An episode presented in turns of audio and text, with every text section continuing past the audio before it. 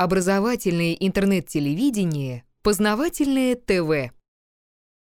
12 января 2016 года Рамзан Кадыров на встрече с журналистами сказал: «Люди, о которых раньше никто не слышал, из кожи вон лезут, чтобы прославиться тем, что противопоставляют себя президенту России Владимиру Путину. Представители так называемой внесистемной оппозиции пытаются нажиться на сложной экономической ситуации.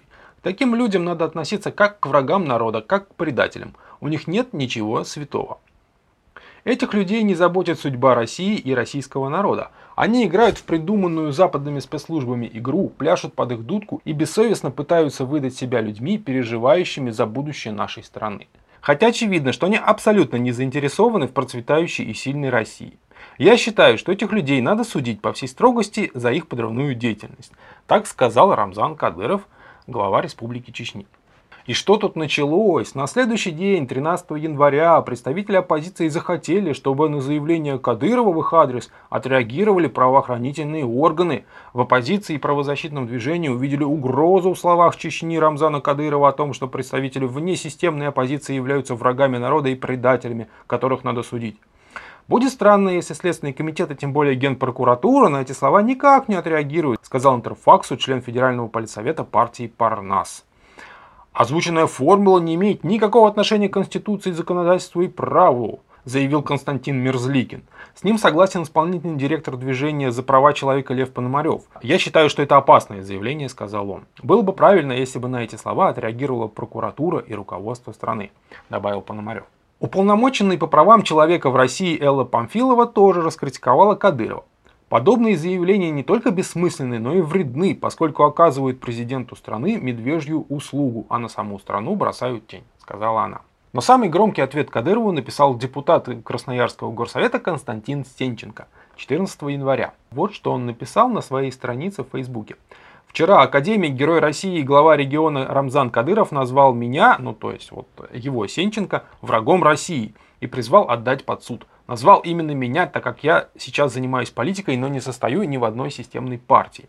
Дело в том, что под словами «системная оппозиция» подразумевает партии, которые заседают в парламенте. То есть это Коммунистическая партия, ЛДПР, Справедливая Россия. То есть они как бы находятся в системе власти и законодательства. А под словами «несистемная оппозиция» подразумеваются люди, которые не состоят ни в одной системе. Так вот, что дальше написал Сенченко.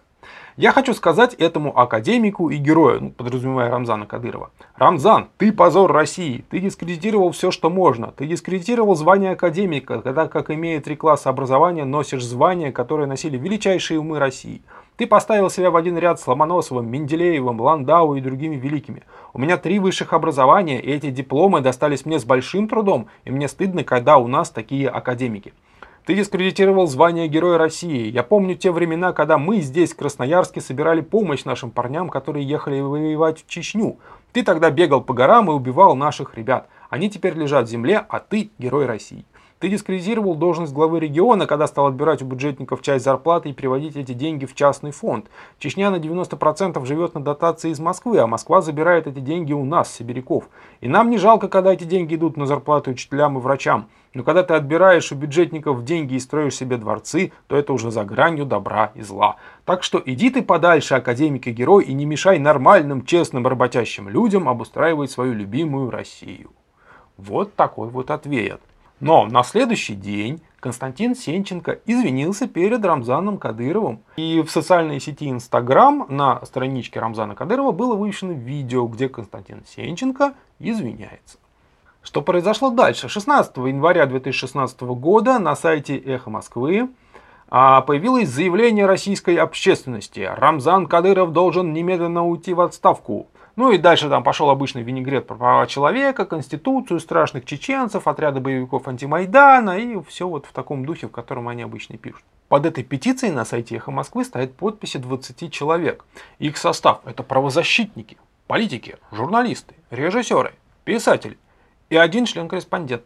Причем, если покопаться в биографиях этих людей, то 5 из них точно являются представителями библейской национальности. Может быть, их там и больше, но про остальных просто нету таких точно конкретных данных. Интересная получается общественность, которая состоит из людей не физического труда, в основном это правозащитники, политики, журналисты, и четверть из них являются представителями библейской национальности. Полный текст петиции размещен на сайте Конгресс интеллигенции, который против войны, самоизоляции России и реставрации тоталитаризма. Здесь уже петицию подписали 11 925 человек, и здесь уже список наиболее известных подписантов гораздо больше. Но опять-таки они все там филологи, правозащитники, писатели, журналисты, историки, менеджеры, адвокаты. Ну опять-таки одна сплошная интеллигенция. Далее, страсти накаляются. 16 января 2016 года председатель парламента Чеченской Республики, Герой России Магомед Даудов написал свое заявление. Я позволю себе зачитать некоторые выдержки из его заявления. Каждый чеченец очень хорошо знает, с чего начинается развал государственности и политический хаос, неминуемо ведущий к гражданской войне. Мы испытали на себе произвол террористов, чья кровавая деятельность подпитывалась иностранными эмиссарами. Мы видели слезы детей, стариков и женщин, ставших невинными жертвами хорошо продуманной комбинации Запада по развалу России. Нам непонятно, почему над сознанием российских граждан проводят чудовищные по своему цинизму и ненависти к России эксперименты, такие откровенно враждебные штаб-квартиры пятой колонны, как «Эхо Москвы» и «Дождь». У нас не укладывается в голове, почему вскормленные нами продажные деятели современной культуры, политики и журналистики типа Шендеровичей, Венедикторов, Пономарёвых, Каляпиных, Мерзликиных или Яжиных могут безнаказанно издеваться над обычаями и традициями разных народов, называя их дикими или средневековыми. Когда мы призовем к справедливому суду тех, кто решил пошутить над вечной памятью наших братьев, отдавших свои жизни в беспощадной борьбе против Хаттабов, Басаевых и прочих бандитов. Когда будет положен логичный конец деятельности этих информационно-психологических диверсантов, целью которых является разжигание межнациональной розни, дискредитация руководства страны, ее регионов, формирование и дальнейшее распространение панических настроений среди россиян? Сегодня, вслед за своим лидером Рамзаном Кадыровым, я уверенно могу сказать одно. Мы, чеченцы, считали и считаем, что люди, подобные тем, кого я перечислил выше, особенно в тяжелых условиях тех вызовов, перед которыми оказалась наша страна, являются предателями, а не оппозицией, как они себя привыкли называть за годы подстрекательства и лицемерия. По-моему, написано очень хорошо и правильно. Далее, 18 января Совет по правам человека при президенте пообещал отправить на лингвистическую экспертизу заявление главы Чечни Рамзана Кадырова об оппозиции как о врагах народа. То есть это уже ответный удар по Кадырову. И 18 января Магомед Даудов, глава парламента Чечни, вывешивает в социальной сети Instagram очень любопытную запись. Она цитируется во многих СМИ, но лишь небольшими кусочками. А я вам сейчас ее зачитаю полностью. Итак, вывешивается фотография, где Рамзан Кадыров держит здорового пса. И текст, который написан Магомедом Даудовым. Это опять Тарзан, наш старый друг, в меру веселый, в меру серьезный. Хвостом при виде кости не виляет, только иногда, если подойдешь к нему с добром искренне. Быстро распознает лицемеров, а шагалов, тявкающих где-то очень далеко, игнорирует, потому что на равных выходит на поединок только с волками. И то только с матерыми. Страшно не любит собак иностранных мастей, особенно американских. Стаффордов разных, питбулей темного окраса. Европейские породы тоже раздражают. Особенно те, что еще недавно сидели на цепи у нас под строгим присмотром хозяина. От их закулисной возни некоторые дворняги совсем бедные и зашлись непрерывным лаем. Настолько разгавкались некоторые моськи, что эхо слышно из самой Москвы. Есть у нас серьезные кобели, из-за которых у миролюбивого Тарзана сильно чешутся клыки. Это, к примеру, пекинес Каляпа, защищающий права тех, кого подскажут питбули. Такса Веня со звонкой брехливой глоткой и громким эхо. Московский беспородный пес Пономарь, себя заносчиво называют львом, обитающий в мусорном ящике недалеко от Госдумы РФ, создающий дискомфорт своим зловонием в самом центре нашей столицы. Яшка – дворняжка. В общем, наш друг этих кобелей не любит. Главным образом от того, что они ему сильно напоминают блудливых сук.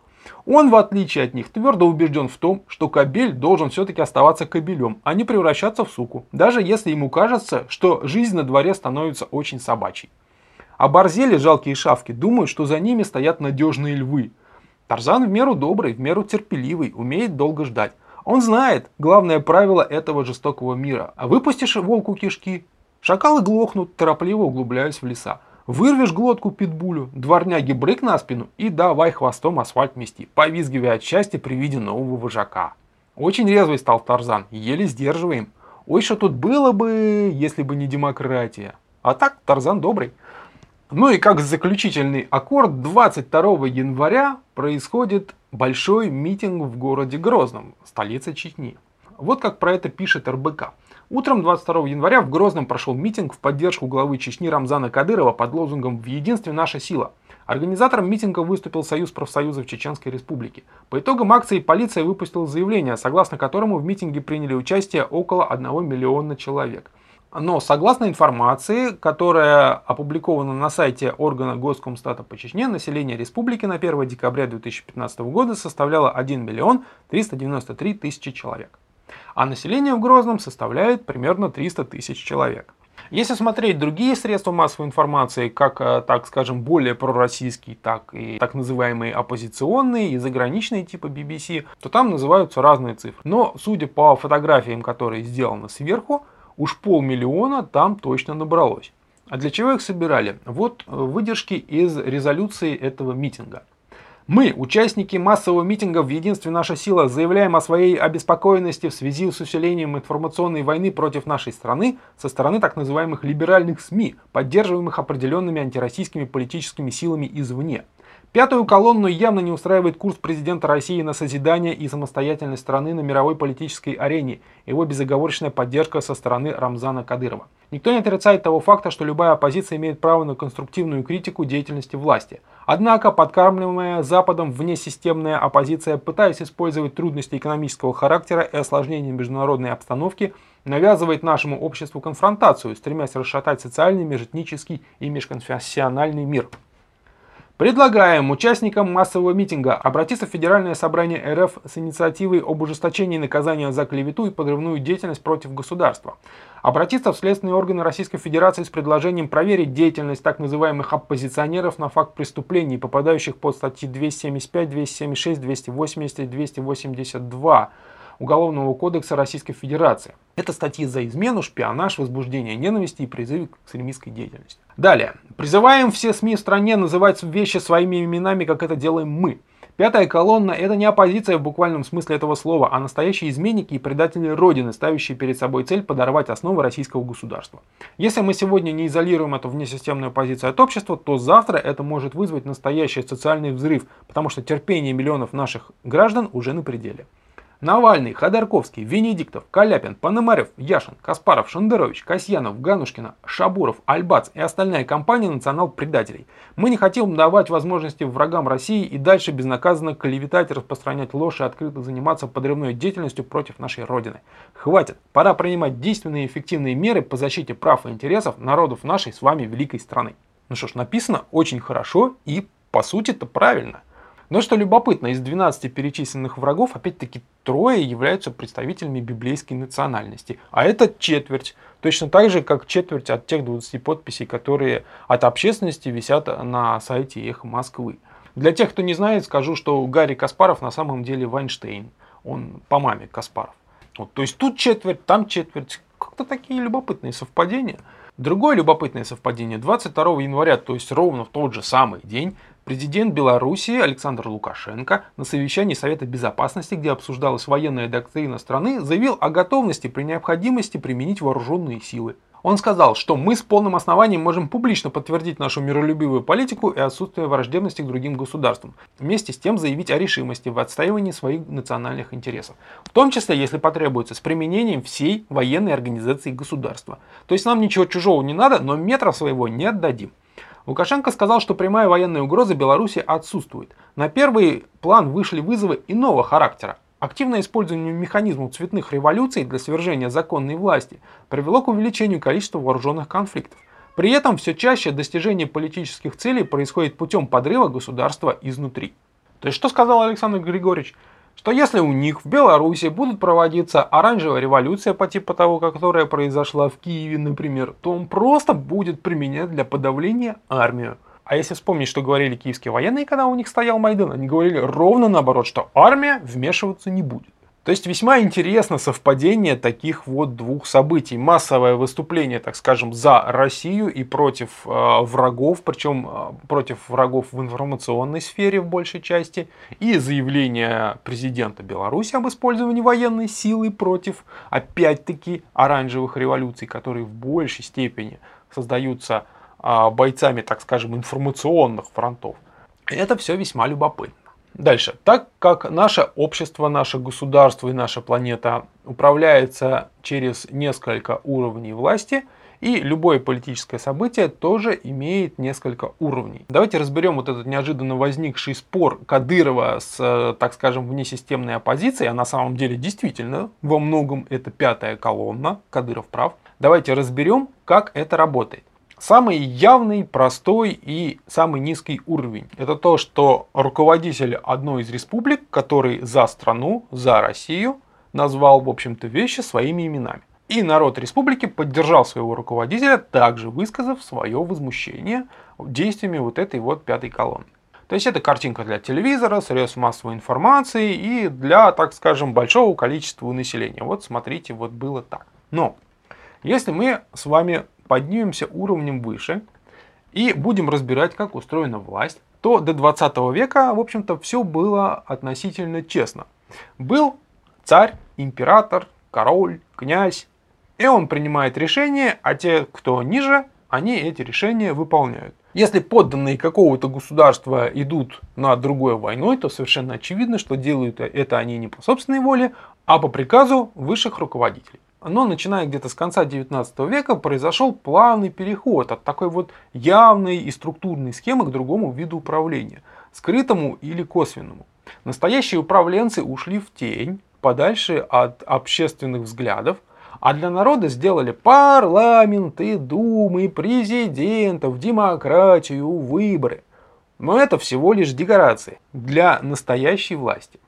Но если мы играем во власть и демократию, то решения, проводимые вот управленческой верхушкой, которая сидит в тени, они должны быть как-то вот поддержаны народом. Потому что демократия, это же вроде так народовластие, да, то есть что хочет народ, то мы и выполняем. Если вы вспомните, даже в СССР там всегда прикрывались народом, говорили, народ хочет там, начиная от генсеков, которые произносили речи, и заканчивая председателями каких-нибудь горосполкомов, да, те тоже всегда прикрывались народом. Мнение народа, народ желает, да, не то, что вот я хочу так сделать или мне пришел приказ, а вот, мол, типа вот это народ.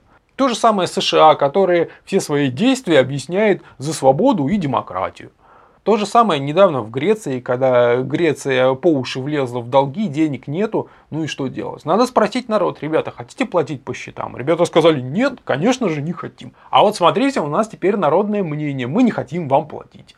Ну и, коль у нас такая игра в демократию, то и канцлер Германии Ангела Меркель сказала, да-да, мы уважаем, конечно, мнение народа, и президент Франции, он тоже сказал, да-да, ну а что нам еще остается делать? То есть правительство Греции не просто сказало, что мы вот платить не будем, дайте нам лучше еще денег, да, а вот оно оперлось на народ. И тогда решение как бы стало уже таким законным. И большие толпы на улицах, то все эти митинги, собрания, шествия, да, государственные перевороты, типа того, который был в Киеве. Это все декорация. Настоящие решения и настоящие перевороты происходят в кабинетах. А на улице устраивается только как бы такое оправдание. Спектакль для народа. Теперь вопрос. Как вывести большое количество народу на улицу? Дело в том, что народ начинает шевелиться и отвлекаться от своей обычной повседневной жизни только тогда, когда есть прямая угроза выживанию. Более дальновидные понимают это раньше, что принимаются там какие-то законы, да, происходят какие-то действия, и это вот через несколько лет может привести к тому, что нас будут убивать. Но большинство за всем этим не следит и начинает действовать только тогда, когда рядом начинает что-то взрываться, гореть, там расстреливать кого-то на соседней улице. Вот тогда они начинают действовать. Или пропадает еда в магазинах, цены там поднимаются в заоблачные высоты, или же зимой отключают отопление. То есть это все непосредственно угроза жизни. Да, и человек начинает действовать. И так устроена система образования и воспитания, которая намеренно делает таких вот людей с ограниченным кругозором, которые видят только вот вокруг себя и все. Такие люди очень удобны для управления. Так вот, вывести большие толпы народа, ну, скажем, там более 5000, да, в городах, при отсутствии непосредственных угроз, это очень сложное дело. Это всегда политтехнология и административный ресурс. Очень часто в интернете, после того, как происходят различные уличные шествия и собрания, происходят такие вот обвинения в проплаченности, что вот этот вот митинг, значит, это были платные участники, там всем заплатили там по 100, 200, 300 рублей. Да, действительно, небольшие собрания, там 1000, 2000, ну 3 человека, их еще можно как-то оплатить. Но для, скажем, более массовых шествий, там в несколько тысяч человек, там просто это очень много денег, раз. Вот, и во-вторых, если вы заплатите такому большому количеству людей, то это обязательная информация просочится там во все соцсети, в какие-то издания, СМИ. То есть, ну, несколько тысяч они молчать-то не будут по этому поводу. Кто-то где-то обязательно расскажет. То есть обвинение, что вот эти все проплаченные, да, когда на улицу вышли, например, 10 тысяч, они неправильные, это все просто пустозвонство. Платят бригадирам, платят верхушке, но вот основной массе людей им не платят. То есть большие выходы народа на улицу — это идейные люди и это административный ресурс. Деньги расходуются на флаги, плакаты, растяжки, транспаранты и прочее, прочее, прочее. Так вот, далее. 19 января 2015 года в Грозном провели большой митинг, после того, как журнал Шарли Эбдо опубликовал карикатуры на пророка Мухаммеда. И смыслов этого проведения митинга их было несколько. То есть первое — это сдержать мусульман от проявления враждебности по отношению вот к подобным нападкам, да, и не дать разгореться розни на религиозной почве. И второе — противопоставить нас Западу. Вот они на Западе плохие и разлагаются, и они там выходят на демонстрации в защиту этого Шарли Эбдо, который рисует карикатуры на пророка. А мы здесь, наоборот, защищаем нашу религию, наши ценности. Мы хорошие. И Рамзан Кадыров справился с этим очень хорошо. Население Чечни составляет где-то 1 400 000 человек, а население Грозного порядка 300 000 человек. Но на митинге собрались, вот по оценке BBC, на гигантской площади в центре Грозного присутствовало до 350 000 человек. По данным МВД России, в мероприятии приняли участие более 800 000 человек. Но опять-таки, судя по фотографиям, там было ну, не меньше 500 000 человек. Да, туда съехались представители из других соседних республик, и даже из более дальних областей, и даже из-за границы. Но тем не менее, это очень хорошая работа — вывести на улицы более 500 000 человек. Причем сделать это быстро. Марши в Европе в поддержку Шарли Эбдо были проведены 10-11 января, а 19 января уже устроен митинг в Грозном. То есть прошло всего-то 9 дней. А организация таких массовых мероприятий, она всегда происходит сильно заранее. То есть подготовить такое мероприятие за 2 дня невозможно. Чем больше народу, тем больше надо подготовки. Надо согласовать, как их доставить, как разместить, как чего, где кто стоит, где куда переходит, напечатать все эти транспаранты, плакаты, подготовить выступления, ораторов, списки, аппаратура, сцена, охрана общественного порядка. То есть это очень большое дело. И Рамзан Кадыров очень хорошо с ним справился. Насколько я могу судить, со времен развала Советского Союза никто еще не выводил вот в нашей стране такое количество людей на улицу. Причем подготовив это мероприятие за достаточно короткий срок. То есть Рамзан Кадыров в этом плане молодец. Для сравнения, марш защиты детей в Москве 2 марта 2013 года собрал 12 000 человек. Причем там был чисто административный ресурс. Это очень было хорошо видно по флагам. То есть людей без флагов их как-то там было не очень много. Да? В основном были флаги различных партий, организаций, каких-то общественных объединений. Вот им всем сказали выйти. И они все вышли. Получилось 12 000 человек. Антиоранжевый митинг на Поклонной горе 4 февраля 2012 года собрал 140 000 участников. Но здесь действительно административного ресурса было меньше. И достаточно много людей пришли искренне поддержать президента России Владимира Путина. Но опять-таки 140 000 в 12 или даже 13-миллионной Москве. Далее, Москва. 7 марта 2014 года на Васильевском спуске митинг в поддержку Крыма. Депутаты Крыма приняли решение о проведении референдума. То есть это только решение о том, что народ Крыма будет голосовать, остаться им в составе Украины или присоединиться к России. Вот заявление от участников этого мероприятия. Мы, участники митинга, от лица всего российского народа, обращаемся к президенту России Владимиру Владимировичу Путину с требованием поддержать решение парламента Крыма о воссоединении с Россией. И пришло туда, на этот митинг, 65 000 человек. И опять-таки, это в 12-миллионной Москве. А у Кадырова 500 000 в 1,5-миллионной Чечне. Так кто лучше справляется? Да, конечно, Чечня не Москва, которая пропитана духом денег. И народ в Москву едет в основном за баблом, за возможностями и за карьерой. Но Москва — это самый крупный город России, потому что в других городах все массовые мероприятия, они насчитывают гораздо меньшее количество людей. Но никто даже в многомиллионной столице России, в Москве, не смог собрать столько людей, сколько смог собрать Кадыров в своей маленькой Чечне. И это Кадыров, который, как написал вот Константин Сенченко, бегал по горам и имеет всего лишь 3 класса образования. Типа вот, он позор России. Но он может делать то, что не могут делать другие. Поэтому именно Кадыров и должен был наехать вот эту так называемую внесистемную оппозицию, 5-ю колонну. Потому что Кадыров может вывести больше 500 000 на улицы, а больше никто не может. Если было бы там громкое заявление от какого-нибудь губернатора, скажем, Томской области или от губернатора, там, ну, например, Рязанской области, сколько бы людей вышло где-нибудь в Рязани, да? Да если даже было бы заявление от какого-нибудь московского деятеля, ну сколько бы набралось в Москве? Несколько десятков тысяч. И все, ку-ку. И поэтому именно Кадыров должен был наехать на эту несистемную оппозицию, так называемую. Я вообще ее называю гоп-позицией, ну, чтобы не было путаницы там, с оппозицией в виде коммунистов, справедливоросов. И действительно несистемной оппозицией, которая в нашей стране есть. То есть это люди, которым не нравится там, курс нашей страны, не нравится власть, но они вот не состоят там, в партии Парнас или еще в каком-то объединении. И вот этой вот 5-й колонной, то есть это гоп-позиция. Когда им говорят гоп из Вашингтона или из американского посольства, вот тогда они прыгают и что-то делают. А когда им не говорят гоп, тогда никакой системной деятельности у них не происходит. Вот поэтому именно Кадыров должен был наехать на эту несистемную гоп-позицию.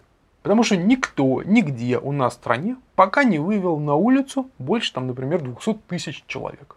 А Кадыров вывел. И первый раз он это сделал как бы в защиту традиционных религиозных ценностей. 19 января 2015 года наши политтехнологи посмотрели, и, соответственно, Кадырову, Чечне и Грозному была отведена роль вот в этих вот больших политических шахматах, в которые мы играем с Западом. А теперь давайте поднимемся еще уровнем выше и присмотримся к этой так называемой несистемной гоп-позиции. Те, кто за ними наблюдает, видно, что на протяжении многих лет их лица почти не меняются. Да, там плавно появляются новые, там немножко выходят старые. Все это то разъединяется, то объединяется в какие-то партии, фонды, там вот так вот все так перекручивается. Но в основном кубики конструктора, они примерно все одни и те же. То есть лица и персонажи примерно одни и те же. Они ругают власть, обзывают народ, устраивают протестные действия, они кричат про кровавый режим, тоталитаризм, узурпацию, подавление прав и свобод. Но почему-то они всегда на свободе все. Их никто не трогает.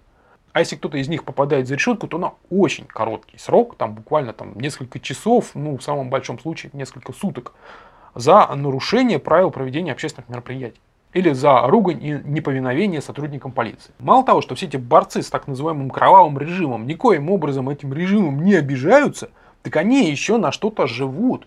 То есть они откуда-то получают деньги. Откуда? Если ты правозащитник и работаешь против своего государства, то вопрос, кто тебе платит за такую правозащиту? А дело в том, что верхушка вот этой вот гоп-позиции, она на самом деле работает в тесном контакте с нашими российскими спецслужбами и с Кремлем.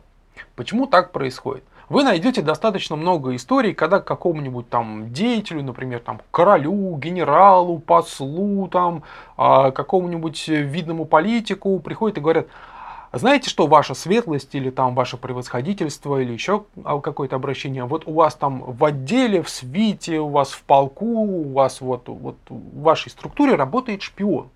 Он говорит, да, я знаю. А почему же вы его тогда не расстреляете, не посадите, не вышлите, там, не каким-то образом уберете? А руководитель отвечает, а зачем? Я знаю, что он шпион, я знаю, как он работает, я знаю его каналы информации, я знаю его привычки, слабости. Уберешь его, пришлют другого, надо будет его вычислять, надо будет за ним следить, надо будет понять, как он работает. А про этого я и так все знаю.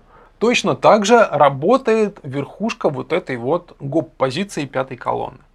Ну, например, возьмем одного из самых страшных врагов, Алексей Венедиктов, главный редактор радиостанции «Эхо Москвы». Алексей Венедиктов почему-то постоянно задает вопросы Путину. Вот он почему-то постоянно присутствует на очень многих выступлениях Путина. Причем, тогда как Путин постоянно летает и по стране, и по миру, у него выступление может быть сегодня во Владивостоке, а завтра где-нибудь в Лиссабоне. Так Венедиктов очень часто перемещается вместе с ним. И почему-то Эху Москвы вот всегда дают слово на пресс-конференциях Путина, несмотря на там несколько тысяч журналистов, которые хотят задать вопрос. То есть, с одной стороны, Эхо Москвы — это такое вот всеми пинаемая радиостанция, что там враги, либералы, такие плохие, значит, пятая колонна. Но почему-то эта вражеская радиостанция имеет гораздо больший доступ к президенту, чем все другие гораздо более патриотично настроенные. А дело в том, что радиостанция Эхо Москвы принадлежит холдингу Газпром Медиа. Газпром все-таки не государство, и Газпром все-таки не Путин. Но, тем не менее, достаточно сильное сращение Газпрома с российской государственностью, оно существует. И если вы имеете что-то против Алексея Венедиктова и проводимой им политики, то митинг надо было устраивать не в Грозном, а под окнами Газпрома. Да и, собственно говоря, все эти люди, которые вот перечислены на митинге в Грозном в качестве таких вот врагов, они же тоже в основном действуют-то не в Чечне, они действуют все в Москве, по большей части. Но в Москве не получится собрать 500 000 человек, а в Грозном получится. Да все эти люди, которые вот на митинге в Грозном записаны как вот враги, да это просто вершина айсберга, это просто плесень. Если им перекрывают финансирование, все, никакой их деятельности больше не будет. Да настоящие враги, они сидят в больших и светлых кабинетах в центре Москвы. А все эти журналисты, правозащитники, да, адвокаты, да это все мелкая шушера. Изменить направление их деятельности — это вот так вот, по щелчку пальцами. И всего лишь один звонок от начальства Газпрома в Эхо Москвы: Алексей Алексеевич, надо бы менять политику радиостанций. И на следующий же день Венедиктов либо увольняется, либо приходит и говорит, что он изменил свои взгляды. Ну, так же, как его соплеменник Анатолий Вассерман. Тот тоже поначалу был за развал Советского Союза, против распределительной системы, он поддерживал либерализм, свободный рынок. А потом, когда Советский Союз развалился, Анатолий Вассерман передумал. И теперь у нас патриот за Россию и за распределительную систему, за всеобщий социализм. Вот так бывает. И вообще, быть оппозиционером в России — это достаточно хорошая работа. Но имеется в виду быть вот оппозиционером на самом верху, да, не где-то там внизу каким-то мелким интернет-троллем. Вот Вашингтон приказал сделать гоп и устроить марш подлецов, которые хотят русских детей отдавать в США. А то вот Россия посмела это запретить. Какой-то удар по престижу мировой империи Соединенных Штатов Америки. Ну а чтобы сделать такой массовый гоп, нужны же деньги, да, они поступают по неофициальным каналам. Ну а как проверишь, сколько было потрачено там на бригадиров, на плакаты, транспаранты, там горячие пирожки, еще чего-нибудь. Да? Половина идет в карман организаторам, а половина уже идет в дело. О, мы что-то такое организовали, столько-то людей вышли, завысили это количество так раз в 5, да, перед своими зарубежными заказчиками, отчитались, все хорошо. То-то между вот этой вот гоп-позицией время от времени начинаются разные разборки. Да, вот эти вот плохо, значит, руководят, надо поставить меня на пост повыше, да, я-то буду хорошо это все делать. Ну, понятное дело, что речь идет просто о дележе денег, которые приходят из-за границы. А кого же сажают-то? А сажают-то просто исполнителей, рядовую пехоту. Например, по беспорядкам на Болотной в мае 2012 года несколько человек получили реальные и долгие тюремные сроки. Их, правда, потом амнистировали, там сроки сократили, но тем не менее. Верхушку-то не трогают, потому что верхушка вот этой несистемной гоп-позиции, она работает и на тех, и сотрудничает, соответственно, с другими. Теперь, почему устраивается вот этот политический театр? Дело в том, что положение России меняется. В 1991 году Советский Союз окончательно проиграл холодную войну и стал, ну, если не совсем колонией, то, по крайней мере, полуколонией Соединенных Штатов. Чтобы Соединенные Штаты окончательно не смогли развалить Россию, и был поставлен такой человек, как Владимир Путин, во многом усилиями которого и была спасена от развала наша страна. Но, конечно, он действовал не один, то есть под словами Владимир Путин мы подразумеваем некую группировку во власти. Так вот, теперь Россия в открытую идет против США, уничтожая американский ИГИЛ. То есть это просто нерегулярные боевые части Соединенных Штатов Америки, которые они подпитывают, взращивают, снабжают там деньгами, оружием, боеприпасами. И Россия бомбит не просто там боевиков, лагеря, автомобили, мастерские. Она разрушает основу существования ИГИЛ, это торговлю нефтью, которую, оказывается, коалиция стран во главе США, а там 40 стран, никак не могла как-то отследить и уничтожить. Но такой вот страшный этот и сильный ИГИЛ, что мощнейшие государства мира с высокотехнологичным оружием ничего не смогут с ним сделать. А вот тут пришла Россия и за несколько месяцев нанесла существенный урон. Таким образом, у нас все больше и больше нарастает противоречие между внешней политикой России и внутренней политикой России. То есть внешняя политика России, она достаточно правильная, взвешенная, идет в нужном направлении. То внутри России у нас творится очень много плохого. Отупляющие СМИ, падение уровня образования, изменение общественного сознания, этот звериный капитализм совершенно. То есть это все уже мешает осуществлять внешнеполитическую деятельность. И назрела необходимость менять положение внутри России. Причем на это изменение вот, положения внутри России мы получили даже разрешение сверху, но об этом чуть попозже. Так вот, как мы с вами уже ранее разбирали, сделать что-то таким командным способом, да, вот там президент приказал, бах, изменили. Не получается игры и показухи в демократию. То есть народ должен поддержать. То есть все должно выглядеть как желание и воля людей. И если вот эту вот нашу несистемную гоп-позицию взять и вот так вот выгнать за границу, да, или как-то оттереть от средств массовой информации, это все будет плохо выглядеть. Как внутри страны. Вот Шендеровичу запретили там появляться на радио, например. Да, ай-яй-яй, какой страшный и кровавый режим. Или если выдавить за границу деятелей вот этой вот информационной гоп-позиции, то это тут же будет подхвачено и раскручено через мировые СМИ, которые во многом контролируются Соединенными Штатами, что страшный тоталитаризм внутри России уже начинает выгонять за людей, которые осмеливаются что-то сказать против Путина. Это будет плохо играть на мировом образе России, потому что роли уже распределены. Россия должна быть доброй и хорошей, которая несет свет, мир и добро, и там воюет со всякими страшными боевиками. А Соединенные Штаты, они уже назначены мировым плохишом. И при слове «демократия» многие люди во всем мире начинают просто ухмыляться, а некоторые откровенно ругаться. И поэтому устраивается вот такое вот театральное представление. Начинается оно со слов Кадырова, который сделал, в общем-то, правильное по своей сути заявление, но сказал это в намеренно резкой форме. Он сказал, это враги народа, это предатели, у них нет ничего святого, их нужно судить. Если бы Кадыров сказал как-то вот более мягко и обтекаемо, разве стали бы его слова раскручивать средства массовой информации? Вряд ли. Но дело в том, что Кадыров и раньше резко высказывался. Например, в январе 2012 года Рамзан Кадыров назвал участников митингов за честные выборы врагами России. Те, кто организует митинги, враги России. И будь моя воля, я бы их посадил. Вот он сказал. Ну и что? И много ли шума поднялось с тех пор? Где заявление на Кадырова, в Конституционный суд, в Комиссию по правам человека, заявление общественности, лингвистическая экспертиза там. Да не, ну там что-то побормотали, что Кадыров, мол, плохой, такой-сякой. Ну и все, на этом дело заглохло. То есть Кадыров намеренно сказал резкие слова, чтобы его раскрутили в СМИ и чтобы это попало в голову к, ну так скажем, обывателям. Ну, в хорошем смысле этого слова. Дальше должен быть ответный ход. Этот ответный ход делает Константин Сенченко, депутат из Красноярска. И он тоже использует очень громкие слова. «Рамзан, ты позор России, ты не академик, ты не герой. Мы тут, сибиряки, зарабатываем деньги, а ты их отнимаешь у стариков и учителей». То есть он опять-таки намеренно использует грубости, чтобы его слова были раскручены через средства массовой информации, чтобы они тоже попали в голову обывателей. Потому что если бы он сказал, так скажем так, без перца, да, без ругательств, то никто бы и про его слова и не узнал бы. И никто не стал бы их как-то распространять. А так Кадыров обозвал там предателями. О, так скажем, патриотическая общественность поднялась. Правильно, молодец. И Константин Сенченко тоже обозвал там «ты позор».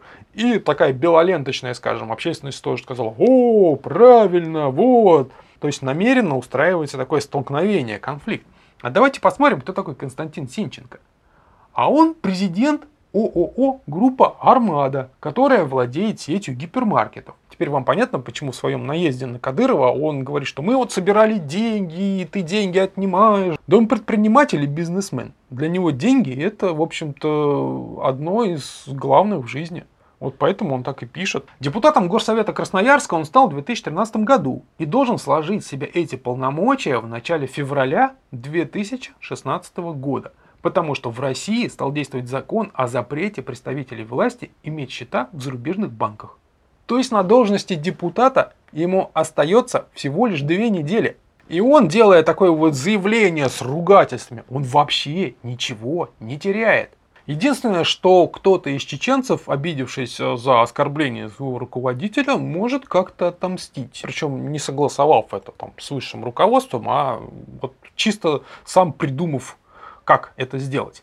Но для этого Константин Сенченко и извинился, и Рамзан Кадыров обезопасил его, вывесив его извинения в своей социальной сети Инстаграм.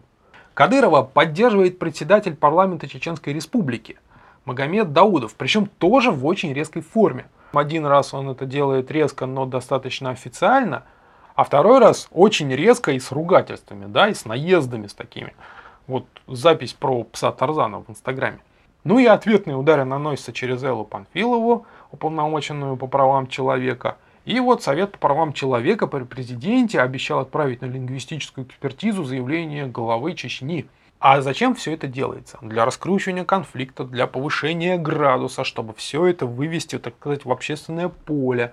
Если один человек наступает другому на пятку случайно, да, а тот его сразу раз и побил, но это выглядит как-то странно. А если один другому наступил, тот на него обозвался, тот в ответ тоже стал ругаться, и вот потом они сцепились, вот тогда уже драка выглядит логично. А если сразу наступил и сразу в морду, то это выглядит подозрительно. Именно так, кстати, устраиваются все государственные перевороты и оранжевые революции. То есть выходит толпа на улицы и постепенно противостояние подогревается.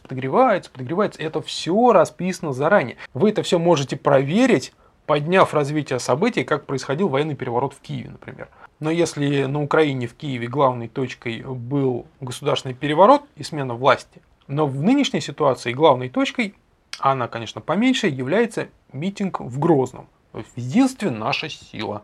Да? Не дадим себя оскорблять, не дадим поливать нашу страну грязью. И мы очень недовольны, что ваша шушера и плесень это делает. То есть народ высказал свое мнение. И теперь можно действовать от имени народа. Очень любопытно, что подобные же действия в это же самое время развиваются на несколько другом уровне. Я напомню, что высказывание Рамзана Кадырова, первый его наезд на гоп-позицию, был 12 января, а митинг в Грозном состоялся 22 января. Так вот, 15 января 2016 года Герман Греф, глава Сбербанка, назвал Россию страной дауншифтеров и заявил, что она проиграла гонку технологий в мировой экономике. Смысл его заявления в том, что Россия сидит на нефти и газе, а другие страны развивают альтернативные возобновляемые источники энергии. Это солнечная, ветряная, био, всякое разное. И Греф сказал, что каменный век закончился не потому, что закончились камни. Точно так же можно сказать, что и нефтяной век уже закончился. Будет его остаток, возможно, лет 10, до тех пор, пока вся инфраструктура электромобилей будет развернута. Греф сослался на прогноз сотрудника Гугла Реймонда Курцвилла. Кстати, тоже представитель библейской национальности. Как бы вы ни относились к Герману Грефу, но надо признать, что смысл в его заявлении есть. И если мы будем просто тупо сидеть на нефти и газе, радуясь, что у нас это есть, и не развивая какие-то другие технологии и другие источники энергии, мы в конечном итоге просто проиграем. То есть Герман Греф в этом отношении совершенно прав. Но как он сделал свое заявление? Он его сделал, опять-таки, намеренно резко.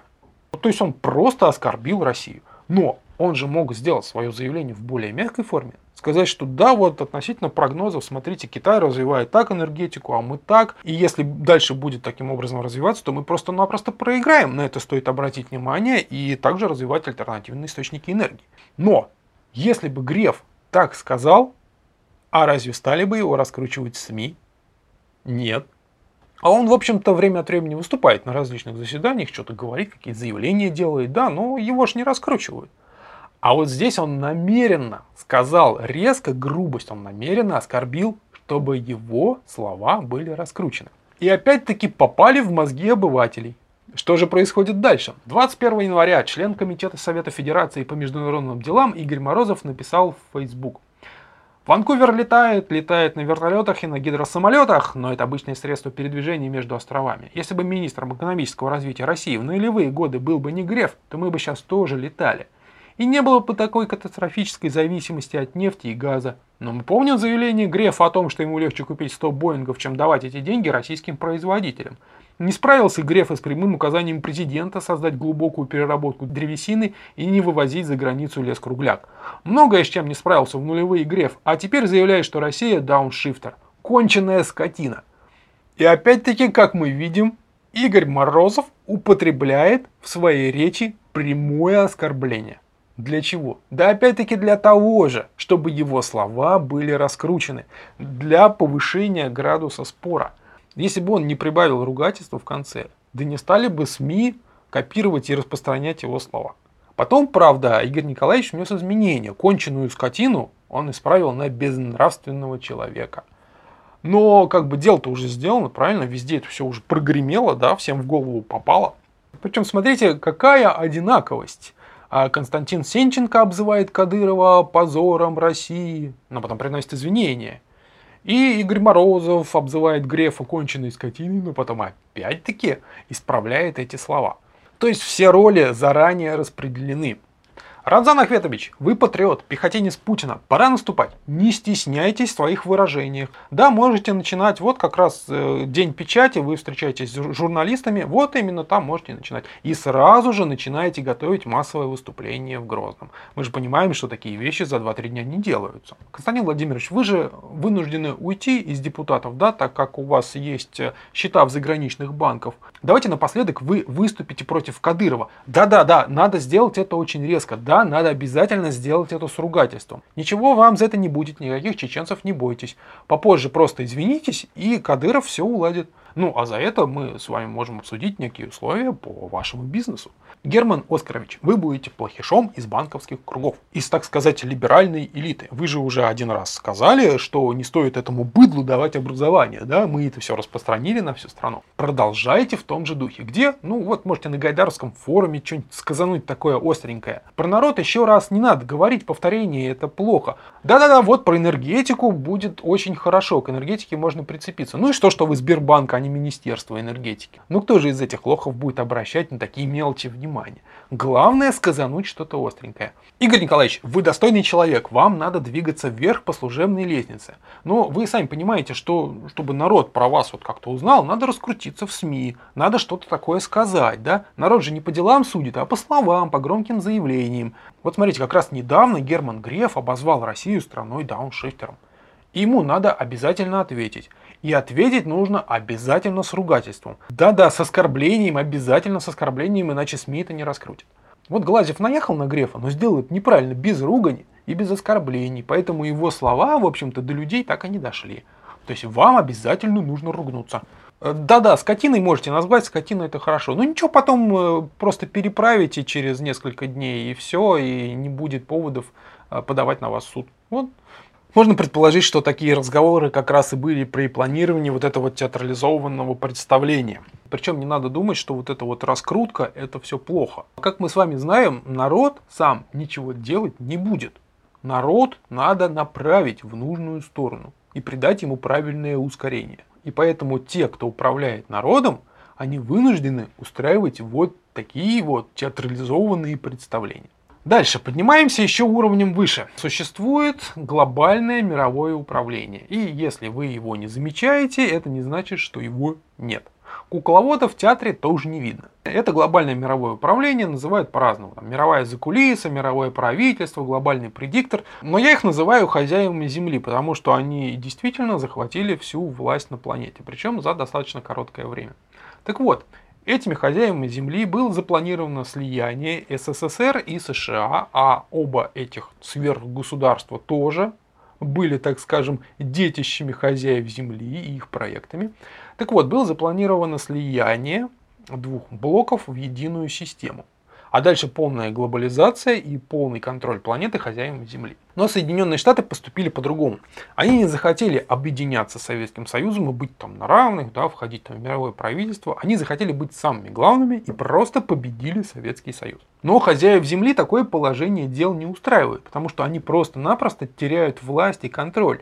И если США самое сильное на планете государство, то тогда верхушка, вот эта страновая элита США, она и будет управлять на планете. и будет делать так, как нужно им, а не над государственным управлением. Поэтому в планах хозяев земли ослабление США и разрушение их глобальной империи. Именно поэтому России оставили ядерное оружие. Именно поэтому в России появился Путин. Именно поэтому Россия сегодня усиливается и во внешней политике противостоит Соединенным Штатам.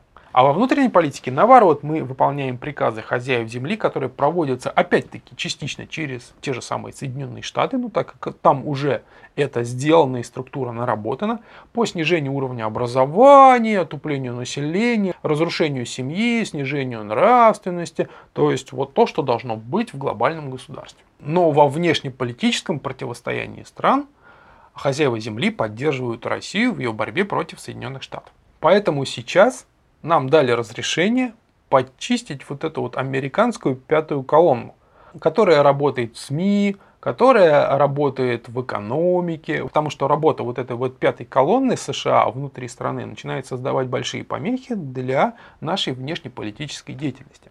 Это не значит, что все уже решено и США неминуемо развалится. Они сами не развалятся. Собственно говоря, они один раз уже хозяев земли ослушались и стали самыми главными. И они это положение терять не хотят. И если Соединенные Штаты в нынешнем противостоянии победят Россию, они станут просто безоговорочными императорами всей планеты. Потому что более никто не осмелится им противоречить. Китай не боец. Китай всегда вписывал медленно, постепенно. Китай никогда не идет на такое открытое вооруженное противостояние. Все остальные страны БРИКС, если Россию победят, они просто расползутся по углам, а будут сидеть тихонечко и всех слушаться. И в этом случае хозяевам земли будет очень сложно справиться с Соединенными Штатами. Это надо будет либо переформатировать вот эту вот элиту Соединенных Штатов, устраивать там разборки их между друг другом, постепенно зачищать, воспитывать новых. Но это все очень долго и очень много времени займет. Либо надо будет подтягивать там Китай, Бразилию, Индию, как-то их вот сколачивать заново в коалицию против США, но это тоже очень долго и очень много времени займет. Они и так уже это время потеряли, да, потому что уже к началу 21 века мы должны были быть, по их планам, уже таким единым глобальным государством. А тут, смотрите, уже 16-й год на дворе и никакой политической глобализации. Информационно, экономически, образовательно она идет, но политически она очень сильно тормозится. Поэтому хозяева земли не хотят опять-таки терять время. Самое быстрое решение вопроса — это опускание Соединенных Штатов Америки и развал их мировой империи, их мирового владычества. Но есть еще уровень повыше. Если посмотреть на пирамидку с глазом, которая на долларе, то есть основная пирамида — это как бы население, да, и сверху такая маленькая отдельная с глазом — это вот управление. Но это тоже пирамидка, хоть и маленькая, и там тоже есть разные уровни. Так вот, есть большая глобальная цель для планеты Земля. О ней в открытую не говорят, но она достаточно легко вычисляется, если посмотреть на развитие человеческой цивилизации за последние, скажем, 200 лет. Если все это взвесить и обдумать, то становится ясно, для чего готовят Землю и какая роль предназначается человечеству. Но есть одна заковыка. Дело в том, что человечество, изначально настроенное на связь, так скажем, с биологическим компьютером, это можно сказать, планета Земля, она эту связь потеряла. Эта связь была намеренно разорвана и искажена вот нынешними хозяевами Земли. И человечество сейчас во многом живет на инстинктах. То есть что такое человек? Это по сути животное с разумной надстройкой сверху. И так как эта разумная надстройка в полной мере не работает, как должна, как нужно, то в большей мере работают инстинкты. И нынешними хозяевами Земли на самом деле очень многое и делается, чтобы работали инстинкты, чтобы человечество ни в коей мере не затрагивало возможности и мощности своего разума. То есть для них это просто вот смертельная опасность. И так как человечество в основном живет на инстинктах, а это что? Инстинкт самосохранения и инстинкт размножения. Встает проблема неконтролируемого роста населения Земли. И главная проблема даже не в потреблении ресурсов, а обычно это объяснение выкатывают на первый план. Вот, мол, много человеков, они много-много расходуют, и, соответственно, на планете ничего не останется. На самом деле большое потребление в некоторых отраслях даже необходимо для планеты. Ну, а в некоторых оно действительно губительно. Но это все можно было бы достаточно легко отрегулировать. Главная проблема — это снижение управляемости большой массы людей. То есть, если вы строите системное управление, такое структурное, приказное, чем больше народу, тем больше вам надо вводить уровней. То есть, чтобы командовать 10 человеками, вам нужен один начальник. А чтобы командовать 100 человеками, вам нужно еще по 10 начальников вот, на каждую десятку. То есть, чем больше народу, тем, соответственно, повышается количество уровней управления. И эти уровни, они начинают уже действовать в своих интересах, а не так, как вы им приказали. И, соответственно, управленческие сигналы очень сильно искажаются и приводят совершенно не к тому результату, который был послан сверху. Косвенное, непрямое, скрытое управление – для выпасания так больших стад народа тоже не всегда удобно, оно тоже не всегда работает именно так, как нужно. Поэтому хозяева земли должны каким-то образом снижать рост человечества. Они это делают через войны, болезни, эпидемии. Вот тот же СПИД, например. Понятно, что это искусственная разработка. А вот новая разработка – это вот однополые браки. Но однополые браки – это очень такое растянутое во времени средство, а более быстрое – это война и болезни. Войны и болезни вовсю применяются на Ближнем Востоке и в Африке, где как раз идет достаточно большой прирост населения. Мало того, что население уменьшается, в войну разрушаются свидетельства предыдущих эпох. То есть в войну уничтожаются памятники, жгутся библиотеки, разграбляются музеи. Вот это все и нужно. Уничтожение истории тоже входит в планы хозяев земли, так как вся официальная история – это в основном все выдумка и искажение. Более-менее определенно мы можем говорить об истории 20 века, менее определенно об истории 19 века, а все, что там вглубь, это все сплошные фантазии. Поэтому время от времени надо устраивать войнушки, уничтожая как излишнее население, так и улики из прошлого. А еще при военных действиях или, скажем так, угрозах можно пропихнуть те решения, которые не пройдут в мирное время. Ну, например, комендантский час, усиление режима, там, чипизация, то есть усиление контроля. В мирное время люди будут против этого протестовать, а в военное, ну вы же сами понимаете, угрозы стране. Большой мировой войны уже достаточно давно не было.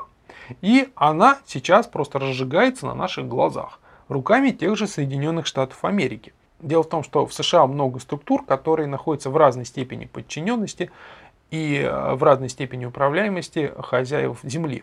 Арабская весна, вот этот сгон беженцев в Европу, вот как раз это и есть начало большой войны, которая будет совсем не такая, как две предыдущие мировые. Понятно, что без России большой войны быть не может. Россия просто обязана будет в ней воевать. Но Путин это хитрый лис, это разведчик, это мастер уклонения и маневра. Он будет увиливать, уклоняться, маневрировать, договариваться, наносить только точечные удары, где это действительно необходимо, но вряд ли доведет дело до большой войны. Именно поэтому Путина и поставили в 90-х годах спасать Россию. Он очень хорошо подходил для этой роли. Это было очень сложное дело, почти не имея реальной власти, потому что Россией в 90-е годы управляла так называемая семибанкирщина. И вот Путин и, так скажем, его команда, да, умело лавируя между олигархами, кланами, там, стравливая одного с другим, делая противников своими союзниками. А я напомню, тот же самый Рамзан Кадыров вместе со своим отцом воевал против федеральных властей в Чечне. Но потом он стал пехотинцем Путина. Вот оцените мастерство политика. И Горбачева намеренно поставили на роль разрушителя СССР. Он для нее просто очень хорошо подходил. Руководителей больших стран их не выбирают, их назначают. А потом уже это оформляется выборами. Да, конечно, где-то там в глубинах Африки, где нету никаких полезных ископаемых, ничего там нету, эта страна никому не нужна, там могут быть честные выборы. Да устраивайте, пожалуйста. Но в Европе, США и России никогда честных выборов быть не может. Потому что демократия и выборы – это все просто театр для народа. Так вот, Владимир Путин для того, чтобы Россия вступила в войну, не подходит. А кто из политических лидеров подходит для этого? Ну вот посмотрите сами. Причем с учетом того, что все больше людей поддерживают именно Россию, а не Запад и там западные либеральные ценности. Если Путин вдруг решит уйти, ну вот мало ли там по состоянию здоровья, например, или еще что-нибудь произойдет, да?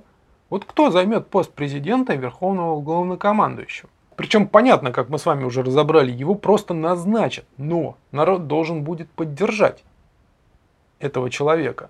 И будет очень странно, если назначат того, кто в народе просто неизвестен или народ считает, что этот человек, плохо подходит для должности президента, не соответствует ей.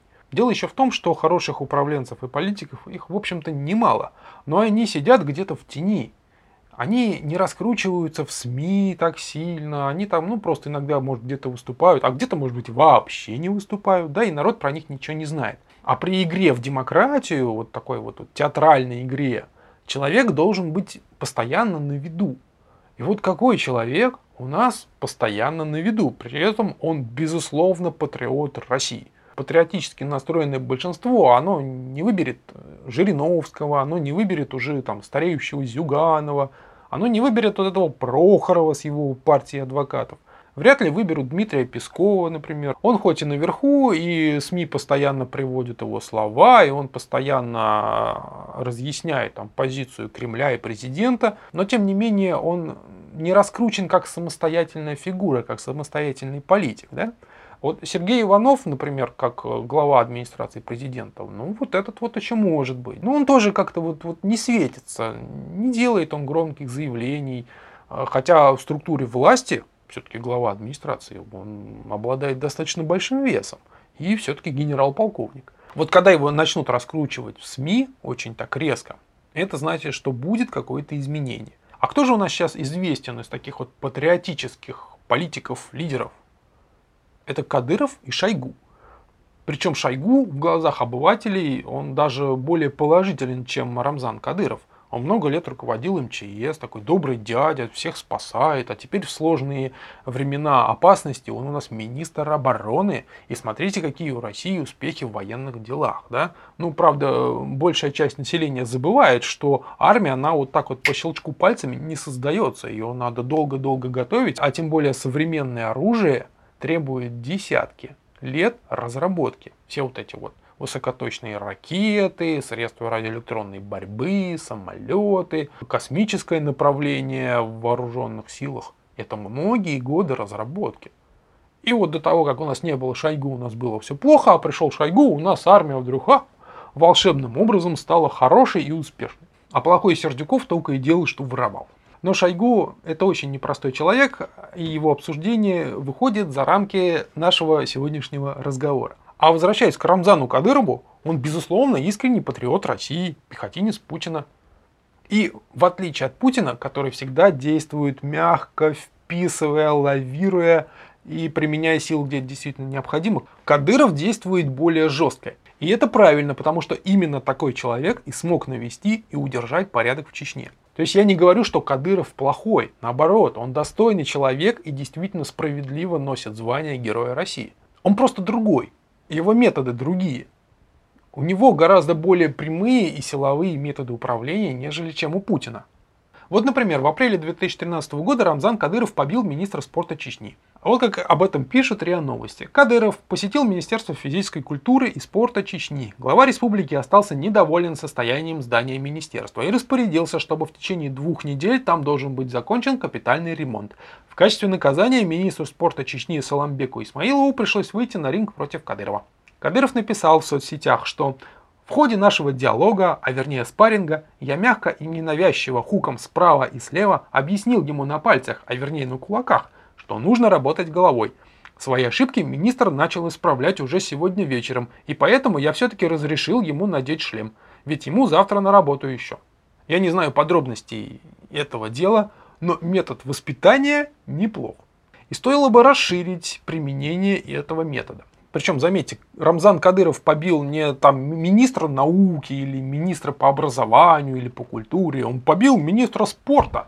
Ну, должен же министр спорта заниматься спортом. То есть Кадыров просто применяет другие методы воздействия. Вот что лучше, молоток, отвертка или стамеска? В разных положениях и для разной цели используются разные инструменты. Так и в политике, и в глобальном мировом управлении. Для достижения определенных целей ставятся определенные люди с определенным типом действия. Но преждевременного ухода Путина может и не произойти. Большой мировой войны тоже может и не произойти. Хотя она уже идет, но просто все дело в размерах. И во многом наше будущее зависит от осмысленности наших с вами действий. Мне вот, честно говоря, не нравится, что народом управляют как быдлом. Я понимаю, что в нынешних условиях это просто необходимо. Даже для спасения большой части народа, которая вот живет в некоторой степени неосознанно, приходится применять вот такие не очень хорошие методы, как вот политический театр. Но тем не менее это необходимо делать. Но другой вопрос, хотим ли мы с вами быть баранами, которых гоняют с одного поля на другое, в нужное время стригут, в нужное время забивают на мясо, в нужное время разводят. Одним вкладывают в голову одну идеологию, другим вкладывают в голову другую идеологию. О, глядишь, получились русские и украинцы, да, которые, оказывается, ненавидят друг друга еще со времен Мазепы.